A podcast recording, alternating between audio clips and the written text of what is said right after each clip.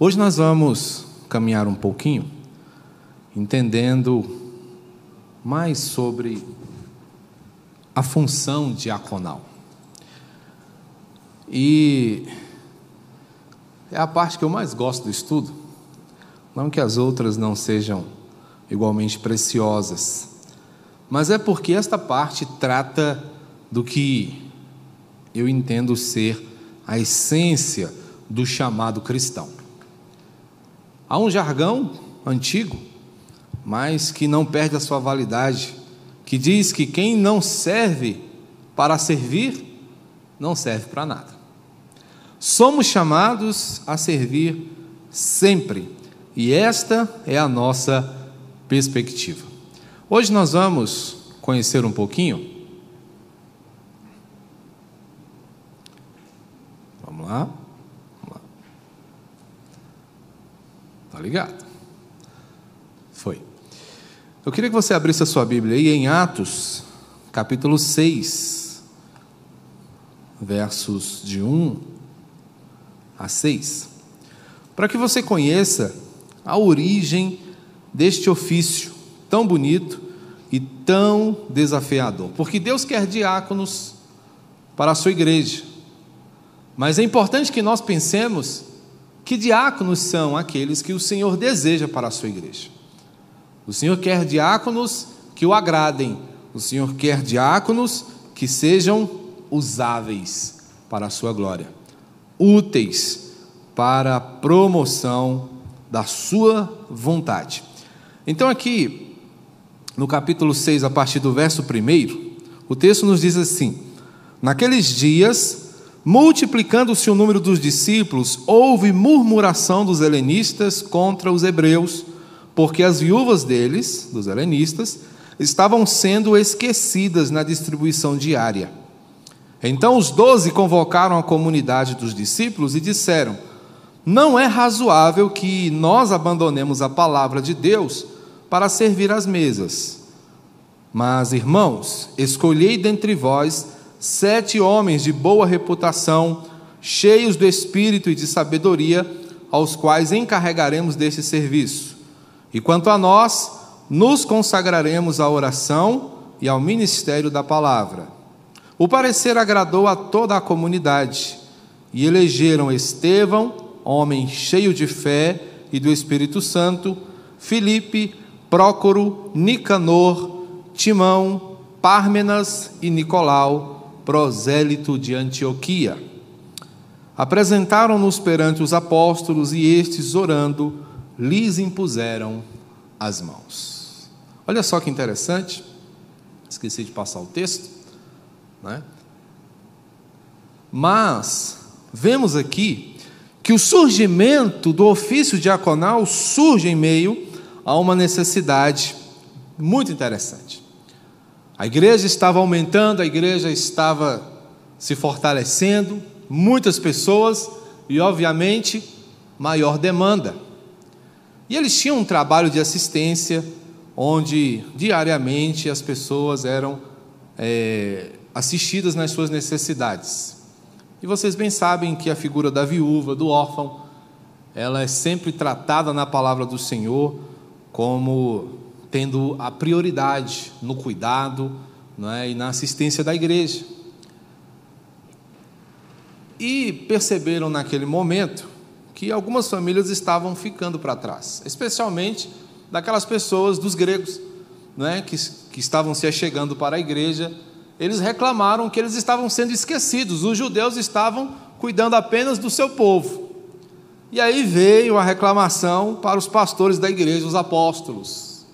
E eles então, olha, nós não podemos deixar de nos dedicar à palavra, a ensinar vocês, para ficarmos preocupados com essas coisas.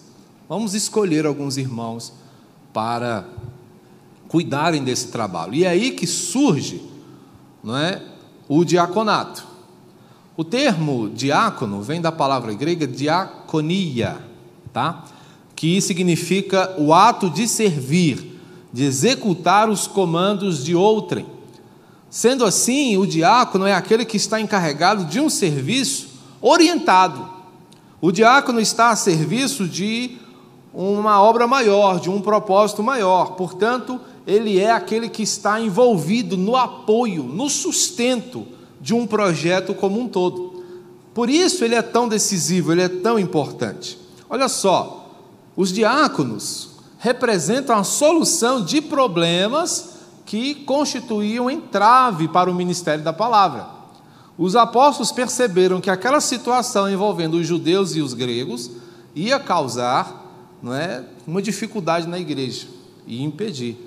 Porque já pensou? A pessoa chega, tudo vai, pastor, pastor, pastor. No caso dos apóstolos. Ele ia deixar de ensinar, ele ia deixar de se preparar para poder ficar acudindo um e outro. É o mesmo princípio que a gente vê né, no conselho de Jetro. Moisés querendo fazer tudo, Moisés tendo que ser um guarda da lei, um ensinador da lei, mostrar a vontade do Senhor ao povo, mas também envolvido em coisas que podiam ser resolvidas por eles mesmos. Jetro olha e diz: Não está certo, Moisés, você vai morrer e vai matar o povo. Os apóstolos tiveram a mesma percepção, só que eles não caíram né, naquela de tentar resolver. Eles já tiveram o entendimento e perceberam que, dentre as pessoas, dentre o próprio povo, dentre a igreja, podia se levantar pessoas que resolveriam não é, essas, essas demandas. não é? essas necessidades, cuidar dessa assistência e prestar assim o devido apoio necessário ao ministério da palavra como um todo, porque enquanto eles estavam satisfazendo as necessidades, eles seguiam firmes, ensinando, fortalecendo a igreja no entendimento acerca da vontade de Cristo Jesus. Isso, meus irmãos, é fundamental. Portanto, é necessário que nós reconheçamos a importância do diaconato nesse sentido. E aqui, vamos pensar um pouquinho na personalidade do diácono. Quem eram estes homens?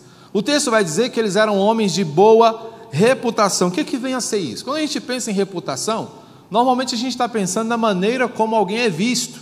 E esses homens eram tidos como homens verdadeiros. O que, que a gente pensa quando fala que um homem é verdadeiro?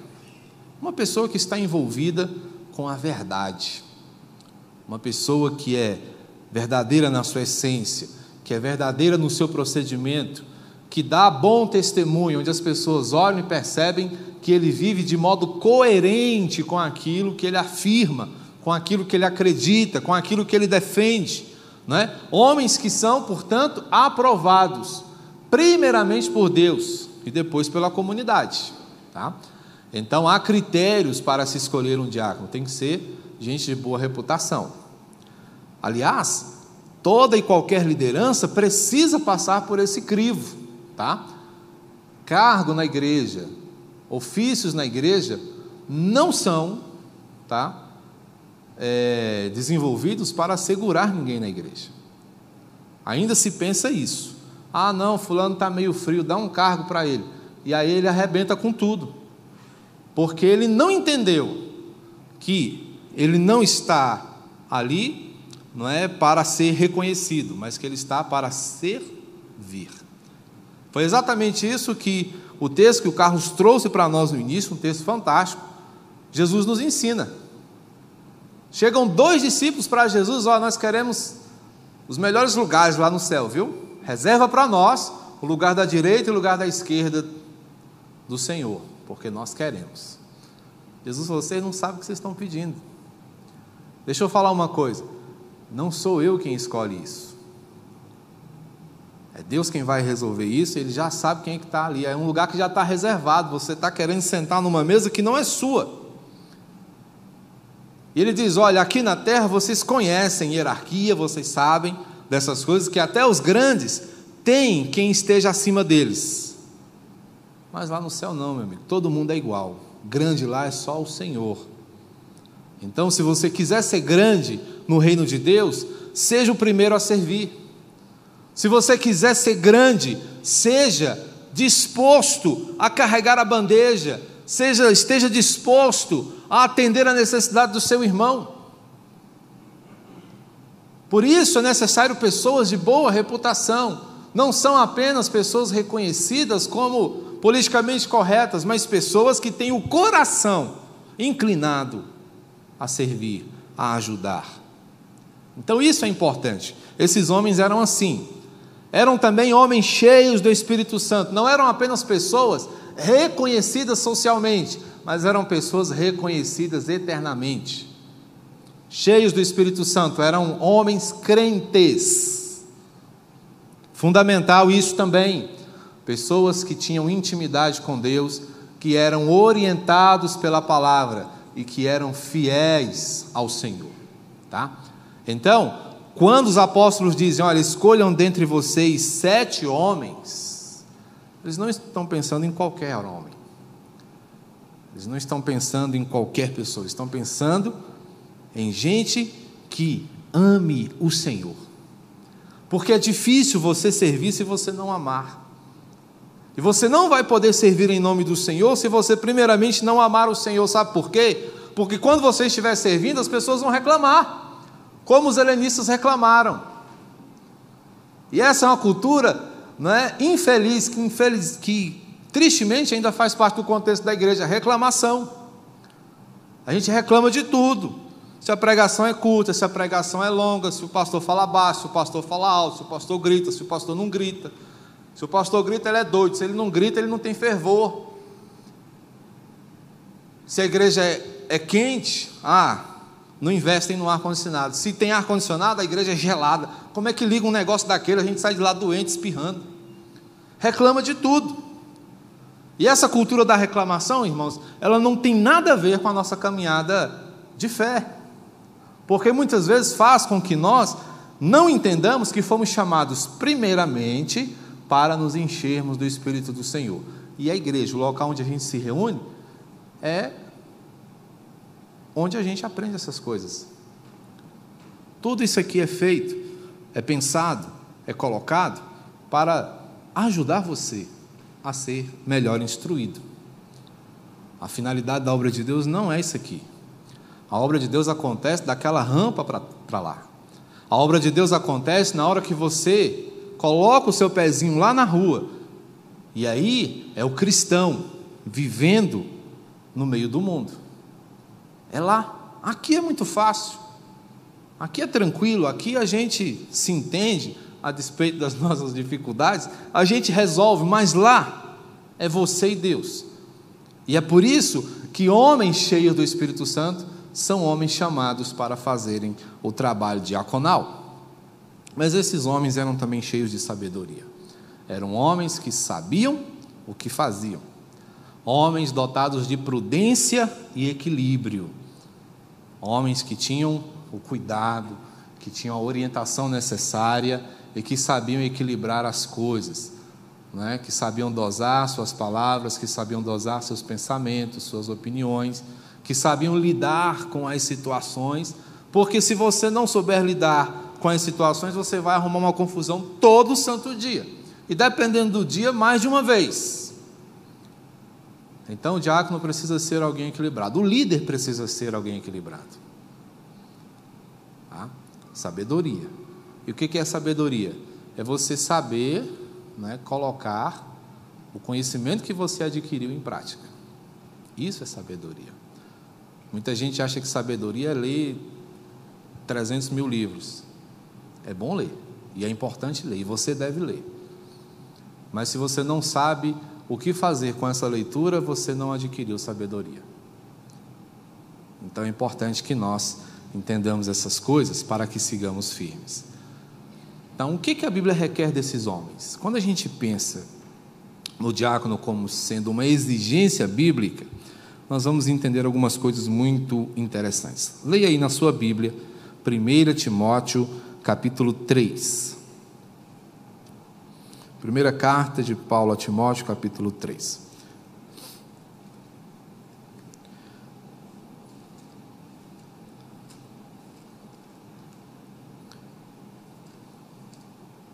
E o texto vai dizer assim, a partir do verso 1: Fiel é a palavra. Se alguém aspira ao episcopado, excelente obra almeja.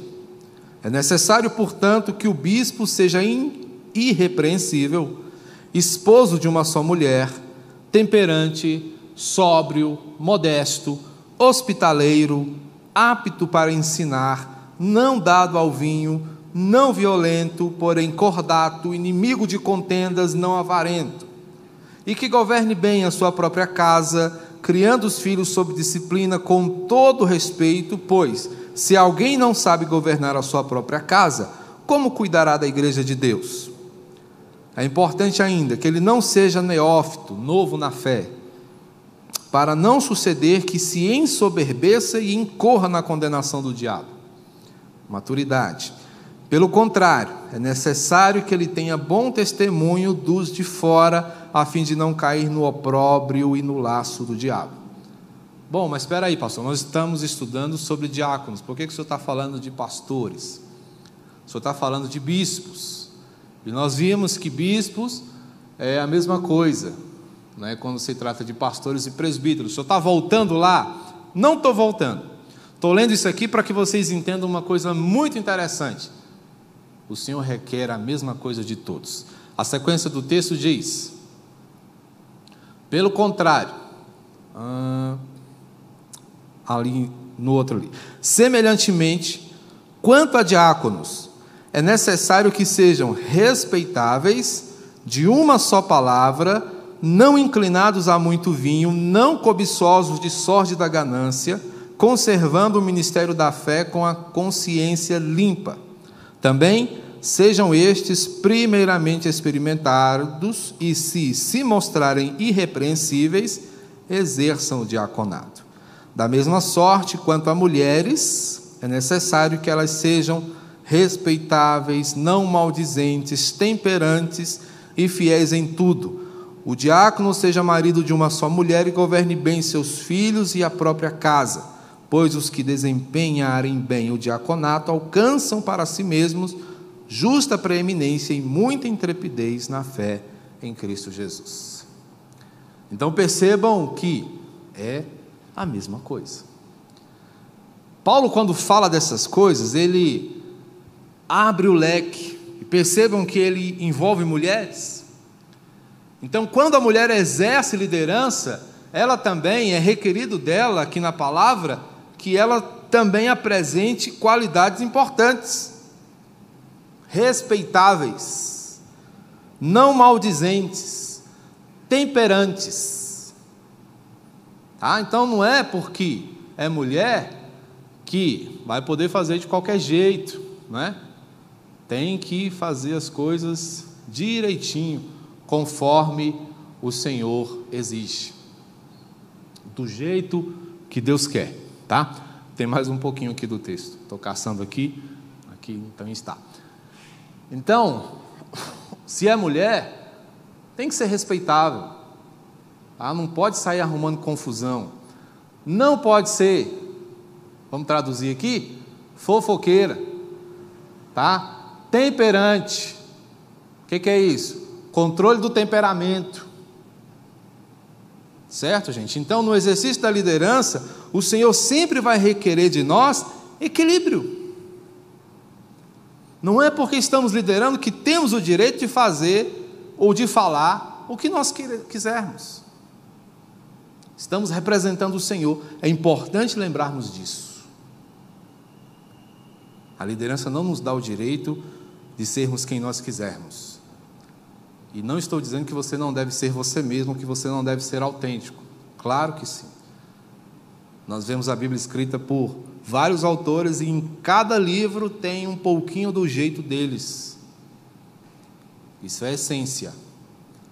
Mas a nossa essência está a serviço do rei. E aí é onde entra a diferença. Então, dessa forma, Biblicamente, nós podemos observar que, sob o crivo da palavra de Deus, as exigências do Senhor para a sua liderança são equivalentes, tá? Então, o Senhor, ele vai pedir algumas coisas dos presbíteros, regentes e docentes. Olha só, que ele esteja irrepreensível, monógamo, o que, que é isso? Esposo de uma mulher só. Temperante, Olha a temperança de novo aqui. sóbrio, modesto, hospitaleiro. É difícil você ser um líder que não gosta de estar com gente, ou de receber gente, ou de cuidar de pessoas. Hospitalidade é cuidar do coração, gente. Tá? É daqui que vem o termo hospital. Começou em casa, apto para ensinar, não dado ao vinho, não violento, não avarento, bom dono de casa. Eita, aqui. Hã? Bom dono de casa. O que é um bom dono de casa? Ah, eu pego meu salário e dou todinho para minha mulher. Isso não é ser um bom dono de casa, é participar da vida de casa, tá? É ajudar a fazer as compras, é lavar a louça, é cozinhar no domingo. Eita. Maduro na fé e bom testemunho. Tá? Ah, beleza. Isso aí é pastor e presbítero. Não, diáconos também, tá? Tudo isso aqui, mais isso aqui. Respeitáveis, homens de palavra, homens não gananciosos, homens convictos. Não pode ser vacilante, ah, não sei se eu acredito, não sei se eu creio, e aprovados, tá? Então, gente, é para todo mundo. O Senhor tem um padrão que ele exige de todos. Então, é um chamado universal. Todo cristão precisa ser um bom diácono. Olha só o que esse texto nos diz. É o texto que o Carlos leu para nós. Fantástico esse texto. Marcos 10, 42 a 45. Jesus, chamando-os para junto de si, disse-lhes: Sabeis que os que são considerados governadores dos povos têm-nos sob seu domínio, os povos, e sobre eles, os governadores, os seus maiorais exercem autoridade, mas entre vós não é assim. Pelo contrário, quem quiser tornar-se grande entre vós, será esse o que vos sirva. Você quer crescer? Você quer ser reconhecido? Você quer ser grande? Sirva. Um líder que não serve, volta a dizer, não serve, gente. É inútil. Nós precisamos ter o coração aberto para servir e não desejar ser servido. Na igreja nós não pagamos por nada, nós contribuímos para que esta obra nos abençoe. Nós não estamos aqui no mercado, nós não estamos aqui para escolher o que melhor nos agrada, estamos aqui para fazer o melhor para o Senhor. E esse melhor para o Senhor vai abençoar vidas. Portanto, esse é o primeiro estágio de um bom cristianismo, o diaconato. Se você não é um bom diácono no seu cristianismo, se você não serve pessoas com a sua fé, algo está errado com a sua fé. Você não está crendo direito. Não é a Jesus que você está seguindo. Jesus era o filho, é o filho de Deus, e ele veio para servir. O maior exemplo de serviço foi Jesus quem deu. Lavar pés de homens que caminhavam por estradas poeirentas, de homens humildes. Pedro falou: Não, o senhor não pode fazer isso. Jesus disse: Eu posso e devo, mas se você não deixar eu fazer, você não tem parte comigo. Jesus veio para servir, e o serviço de Jesus era tão profundo o seu desejo de servir era tão intenso que ele falou: se você não te deixar eu servir, você não quero papo com você. Olha só que interessante. Hoje a gente faz o contrário, né? Se você não me servir, eu não gosto mais de você, eu te cancelo. Jesus falou: não, se você não me deixar te servir, quem é que briga para servir hoje em dia, irmãos? Ninguém. Na verdade, a gente cobra um melhor serviço. Então, gente, desafio do Senhor para nós é esse: sirvamos a causa de Cristo. Cristo nos serviu para que nós sirvamos a sua causa, para que nós nos empenhemos na propagação do seu reino. O diaconato nasce aí. E ele está envolvido no presbiterato, no pastorado, aonde quer que você vá. Uma mãe é uma excelente diaconisa, uma mãe serve o tempo todo. Mas não é só na maternidade que o diaconato tem que estar presente. O diaconato tem que estar presente no seu local de trabalho, O diaconato tem que estar presente no seu lugar de estudo. O diaconato tem que estar presente na sua vida. Porque onde o diaconato estiver presente, ali haverá presente um cristão verdadeiro. E que o Senhor, assim, meus irmãos, nos abençoe e nos dê o um entendimento correto e adequado para que, indo ouvindo, nós sirvamos ao Senhor. Amém? Que Deus muito te abençoe, bem como a cada um de nós, dando-nos disposição para o serviço sagrado. Vamos orar? Levante-se. Vamos colocar de pé.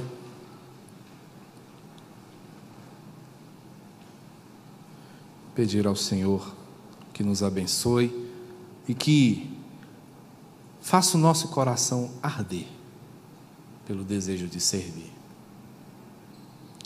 Antes de você observar que algo não está bom, pense em como você poderia ajudar, em como você poderia contribuir para que aquilo ficasse melhor. Antes de você reclamar, pergunte se você já tem servido. Pergunte se você já tem contribuído. Porque é assim que o reino de Deus caminha. Se estamos aqui hoje, é porque homens e mulheres, ao longo dos anos, ao longo das eras, têm se disposto a servir. Se hoje nós temos esta igreja para congregar, é porque há mais de 100 anos atrás um jovem se dispôs a servir o Brasil. E aqui estamos nós.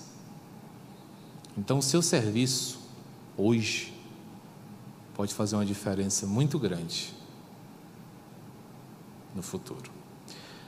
Bendito Senhor, desculpe, nós te adoramos e reconhecemos, ó Pai, o teu chamado para um serviço fiel, verdadeiro e profundo. Obrigado, meu Deus, porque nos ensinas todos os dias acerca do real significado de amar o Senhor. Que o teu favor, que a tua graça nos ajude. Perdoa-nos, Pai, se